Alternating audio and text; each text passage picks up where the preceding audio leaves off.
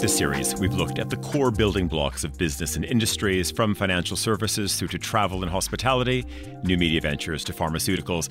But in this week's episode of The Chiefs, we're getting a little more literal about the state of play. Sitting comfortably among the most notable toy makers in the world are the products of the Danish superbrand Lego. Named according to the Danish words to play well, the sturdy shapes and bright hues have always had a greater purpose than to sit in a heap on a nursery floor. Once misunderstood in schools of thought on childhood development was the importance of play. But the LEGO Group was always convinced of its vital role, so in 1986 they founded the affiliate organization, the LEGO Foundation, tasked with encouraging learning and problem solving through play from Colombia to Myanmar, Tanzania, and beyond. Speaking to us today from LEGO's home city of Billund and at the helm of the foundation since 2017 is CEO John Goodwin. With schools shuttered and students and their parents forced to take matters into their own hands, it has been a testing time for learning across the world. But amongst the chaos, is there an opportunity to redefine our narrow definitions of learning and rediscover the importance of play? I'm Tyler Brûlé, and this is The Chiefs on Monocle 24. John, thanks very much for joining us. I guess we should probably kick off by maybe establishing a bit of a framework for this for people who, of course, have tuned in and are expecting uh, to get a Lego preview of what is going to be under Christmas trees and on store shelves this year. You're probably going to disappoint people a little bit because you need to set the stage for us as to really what does the Lego Foundation do? Of course, everyone knows the brand very well, but of course, there is a much broader side in terms of outreach, commitment to community, which you helm. But maybe uh, for our listeners, define what the Lego Foundation is all about. So, the Lego Foundation owns 25% of the Lego group. So 25% of the profits effectively of the commercial products flow up into the foundation and that then funds the activities that we conduct. And the foundation's focus is on redefining play and reimagining learning. So let me just say a couple of things about that. Redefining play in the minds of society, because in many instances around the world, people view play as that thing that gets done and conducted by children when all the important stuff is finished. And we believe that that is a very poor way of thinking about play and the importance of play in children's lives because it is an essential component to help them fully develop. And then to reimagine learning as well in the context of really rethinking how it is that children learn and develop, and then what are the different roles of things like education systems, and early childhood centres within that construct. So that's really what we focus on, and we do that on a global basis. When we define play, it's not exclusively in the context of Lego products. We define play in the widest context as a methodology by which children can develop. It's interesting when you talk about play on one side, but then, of course, obviously the work that you're doing in an educational space. And, and of course, we're going to spend a little bit of time on that over the next 25 minutes or so. But tell us about the evolution of this. Of course, yes, we can think in maybe cynical terms that yes, Lego, of course, as a broader brand, would have a vested interest in play. But as you said, of course, it goes beyond obviously the core aspects of what you're bringing to market. And you are a foundation, of course, operating independently from the rest of, of the group. But what was the starting point for this? Was there a moment when one of the family members or someone within the group said, listen, there is something fundamental happening here which needs to be addressed? Was it born out of a problem or a specific need? Well, actually, it's amazing the insight that the founding family of the Lego Group had with regards to the importance of play. So the, the, the word Lego is derived from Danish words of playing well. There's been a fundamental belief in the owner family that play is such an important aspect of children's lives that they need to be given the means by which they can achieve that. And interestingly, the, the foundation was formed back in the late 80s with this mission of redefining play and reimagining learning. And what's happened during the period of its existence is actually the neurological science is very much caught up with that belief So the research has indicated that play is such a fundamental way in which children are able to make the neurological connections that then manifest themselves at later dates in skills such as creativity, collaboration, critical thinking, problem solving. So the, the science, to a certain degree, is caught up with the belief. So now we're able to marry very robust research alongside our programmatic implementations in order to affect the societal change that we're looking to achieve. If we go back to the 80s and, of course, the development of the foundation, I'm curious about, uh, again, the kicking off points, the starting points for all of this. Was there a body of research done potentially to say, who was playing well? And I guess that's probably one thing a lot of um, listeners are thinking about when people get out and travel around the world. It's interesting to see what a Japanese kindergarten looks like, for example. There are a lot of buckets, there's a lot of mud, there's a lot of water everywhere. Kids are kitted out, you know, to really explore and get dirty. And of course, you see other corners of the world where a lot of kids are just tethered to screens right now. But what was the starting point and, and I guess the ambition to to figure out a framework for the foundation? For uh, many years, actually, the foundation existed in the traditional form of what comes to people's minds when they hear the word foundations. And it was a grant giving institution that would award funding to a number of organizations around the world that were doing good works in the area of children's development. And it really wasn't until around 2010 where the resources of the foundation have really grown dramatically on the back of the success of the core brand that the family really made an intervention and said we have to be much more structured and deliberate about how we utilize the funds at the foundation's disposal. And that's where they undertook a reinvention where they have invested considerably in research in order to substantiate a lot of the, uh, the beliefs that I was re- referring to earlier and really ramped up the size of the disbursements that are taking place from the foundation. So, really, it's been over the course of the last 10 years that the foundation has really lifted off in terms of the, I think, for want of a better word, professionalization of how it was approaching things. And then more recently, we've been very focused in driving systemic change. We're looking at the structures that surround the child and how it is that we can positively impact those in various environments around the world to enable children the environments to thrive. I guess it demands the question Does play have a problem right now? You talk about systemic change because, of course, mm. I imagine that you can put a child on a stretch of grass or on a stretch of, of wood floor and you can offer them books and blocks and backlit screens and all kinds of things today. And maybe they will interact in the same way, or is that not the case? I'm wondering, and it's a very big question, but literally, what is the state of play today? In some instances, it definitely is at a key juncture. As you say, there are a wide range of perceptions and implementations of play around the world. The great thing is that from what we've found is from a child's perspective is very consistent. You know, children love to engage in things that are meaningful, that are socially interactive, where they're actively engaged, where they have a chance to iterate, that really embodies that joyful feeling that you have when you're undertaking something that's challenging and you're figuring it out. And those characteristics are consistently present when we see what we define as learning through play in different environments. Now, it, how the culture typically experiences that that varies. So we've seen that with some of our implementation partners, where the partner will be doing an implementation, say in the uh, Rohingya refugee camp in Bangladesh, and there the local culture is very much one of dance and very active play, quite what, what in some cultures would be see quite rough and tumble type of acrobatic type of stuff. But that's the local culture, and that's how children love to play.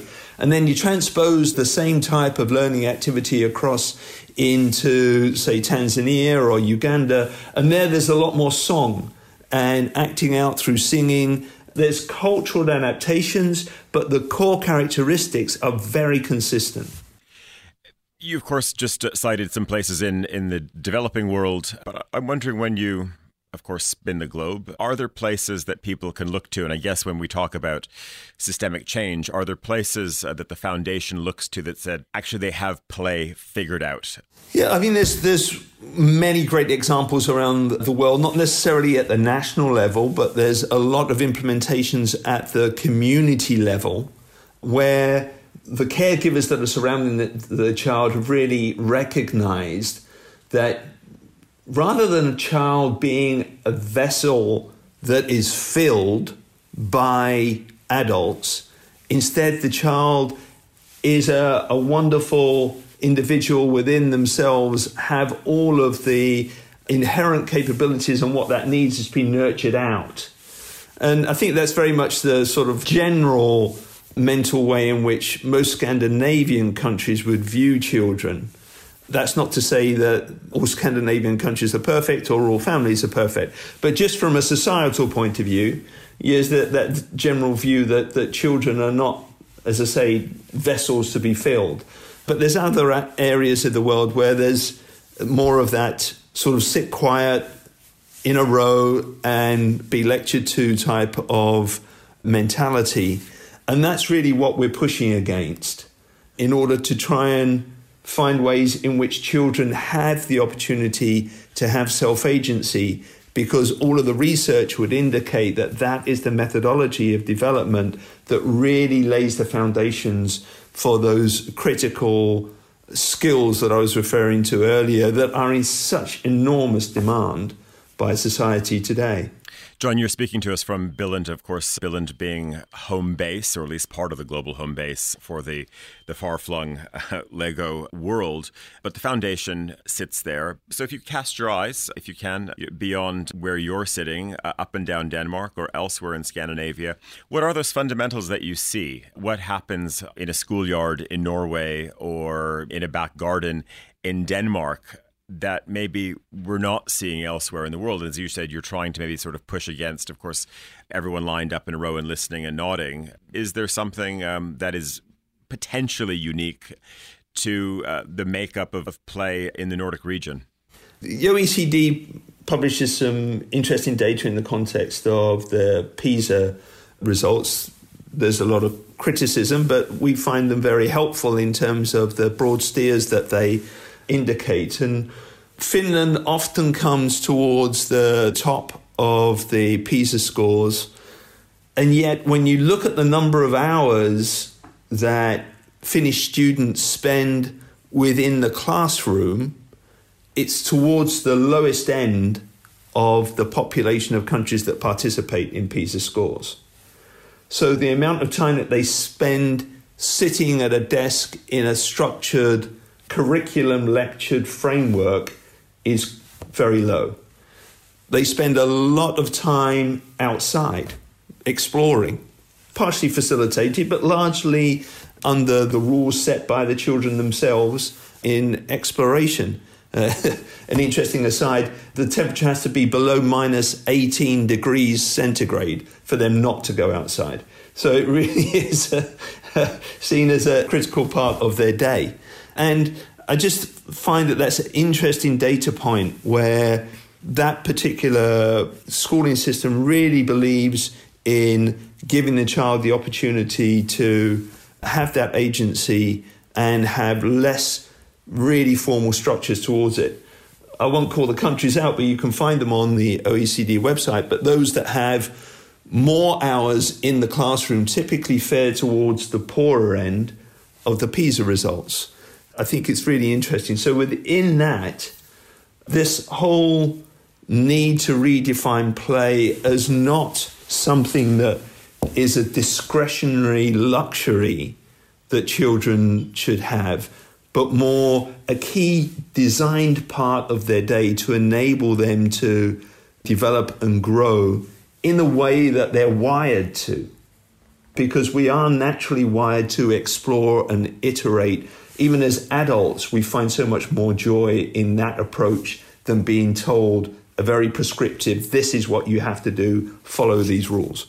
Now, take it out of the classroom or out of the schoolyard for us then. If you bring it to the, the apartment, out on the terrace, out in a private garden, a shared garden, how does that manifest itself when you are in a private family social environment?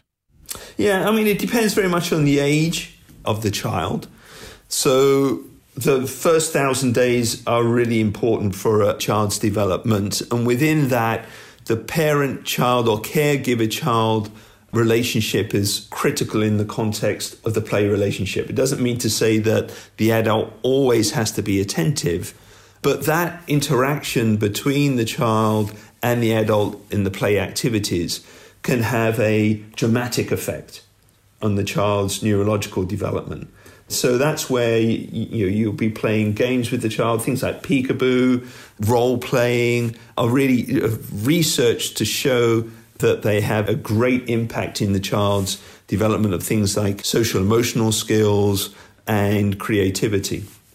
As children get older, providing them the opportunity to play in a way that really gives them the chance to explore. I mentioned before this iterative nature to problem solving. Instead of them undertaking tasks where there's a, a single outcome, instead having the opportunity to just test and see what fails and understanding that if something doesn't work, that's not a personal failure, but it's more an opportunity to explore and find out how to succeed. We've published a number of, of reports to show that play covers a wide spectrum. You can have free play, and then you can have highly facilitated play. All ranges of the spectrum have a positive impact if conducted successfully.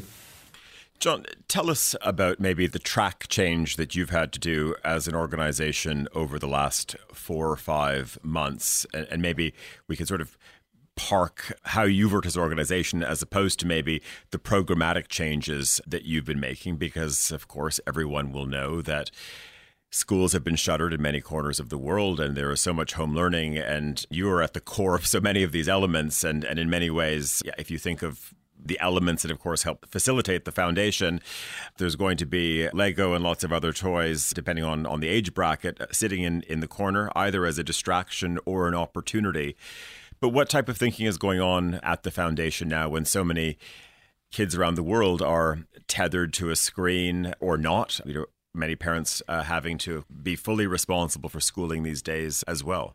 We decided to make quite a dramatic pivot back in March and, to all intents and purposes, shut down a large amount of the activities that we were conducting and redirected our attention to what is needed in this global pandemic crisis to help children continue their development journey.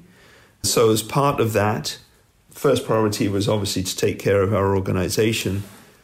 The second was to then also look at our partners, our extended network that we have been working with on our mission and ensuring that they had the structures that they needed in order to keep operating. Many charitable organizations have found it really difficult to operate, particularly those that have been focusing on children's development. So we have been figuring out what it is that they need in order to sustain and change and pivot their activities.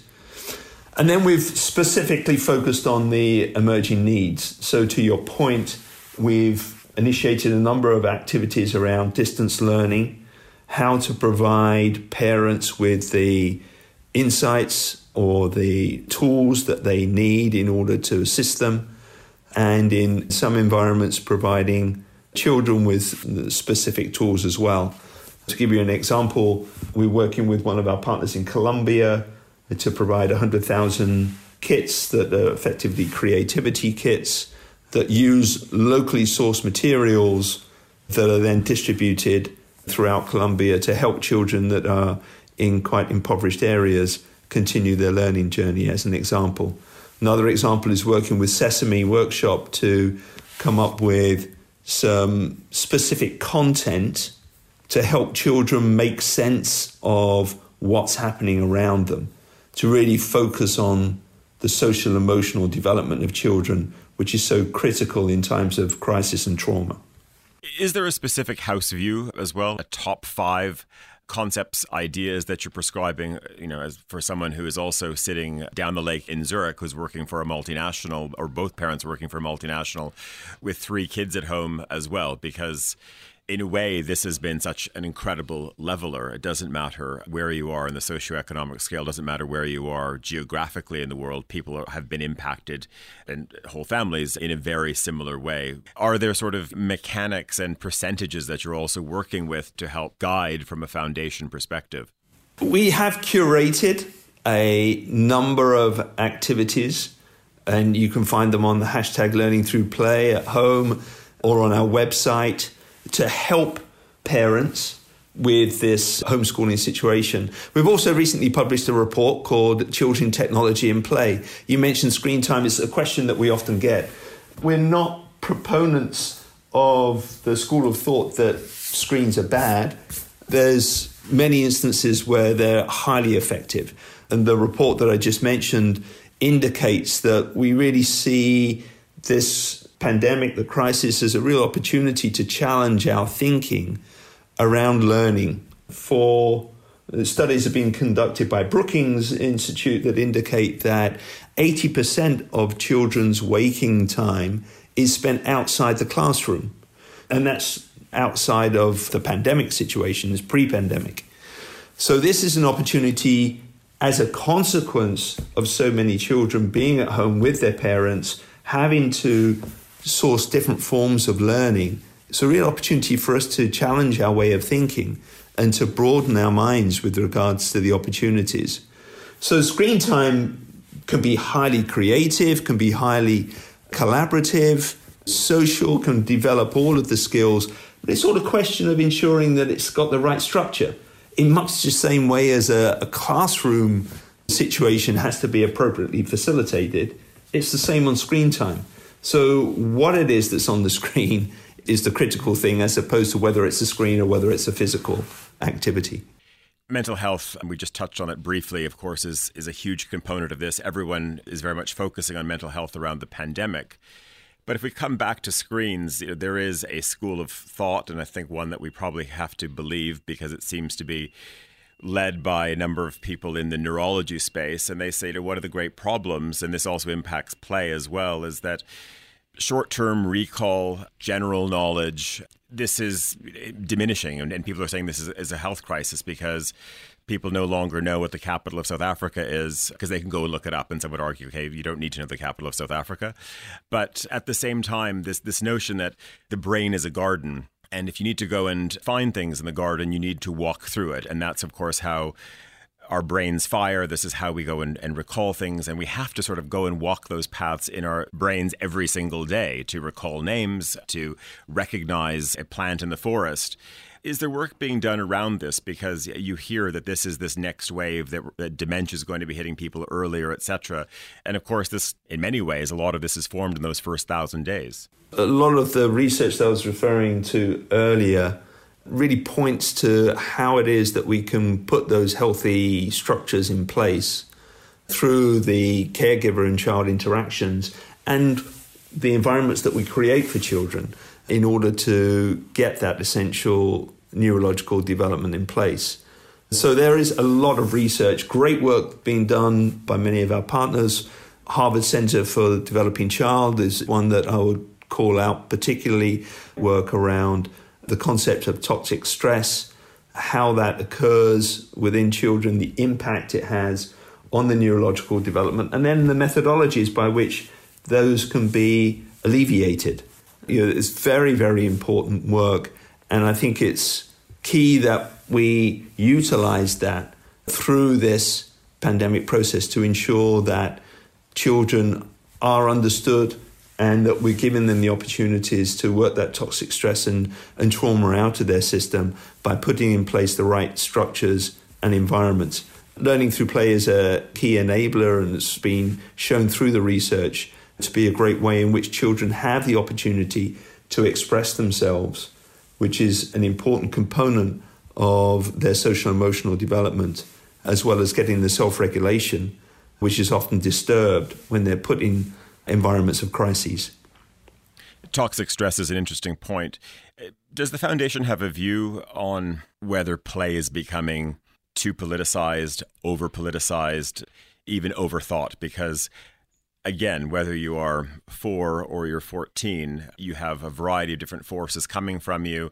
And then suddenly you also have a lot of barriers erected around it in an increasingly politicized world. And, and I'm sure this is something that a lot of parents and a lot of educators must struggle with. And I'm curious in these times where people are so reactive and so fast to condemn. What is the Foundation's take on the politicization of play? We very much tried to put the child at the centre because child choice is a key element for their active engagement. And that's where putting a very rigid prescription around the amount of time that should be spent on one activity relative to another and when that should occur, it somewhat undermines the objective of truly giving the child the agency to make it meaningful for them at that particular point in time. So that's where our point is that we need to explore the full gamut, as I was mentioning before, with regards to play, understand the roles that it has in a child's life, and then allowing each child to utilize the full spectrum as they need it at any one particular point in time. And I think it's very important for me to mention as well that this is not a particular resource requirement. We're looking to provide, and we believe our partners work with us and do a fantastic job at providing wonderful play experiences in the most desperate of refugee camps and then right the way through to the most affluent of environments. It doesn't have a pre prescription. What is essential is that the child has the opportunity to truly explore their areas of interest and their passions. Tell us a little bit about where things stand today and, and, having a bit of a look ahead moment, John, where, as you said, there was, of course, a shift in terms of the programs you were working on and really a full focus on the areas that, of course, are, are confronting educators, uh, parents, and, of course, children as well with regard to schooling at the moment. Are you now moving to a period where you're starting to reopen some of the other programs? If you sort of look across the next, yeah, the next quarter, the next six months, how much of a return to normalization is there in terms of what the foundation was doing nine months or a year ago? I mean, it's a very timely question. We're right in the middle now of starting to think about the transition from crisis management and crisis interventions through to adaptations of the previous strategy in order to now embrace what's emerging as a consequence of the global pandemic. So, how is it that we need to adapt what we were doing before in order to recognize the, in many instances, tremendous innovation that has occurred on the back of the global pandemic with regards to children's learning and children's engagement, how do we really utilize that innovation, sustain the momentum, whilst also ensuring that we adjust and put in place structures that can support those children that have really been perhaps left behind as a consequence of the pandemic. So that's what we're working through now is figuring out what should sustain from what was the strategic approach prior to the pandemic and what needs to be let go because there's a new reality that's emerging and we really should adapt and apply a different approach.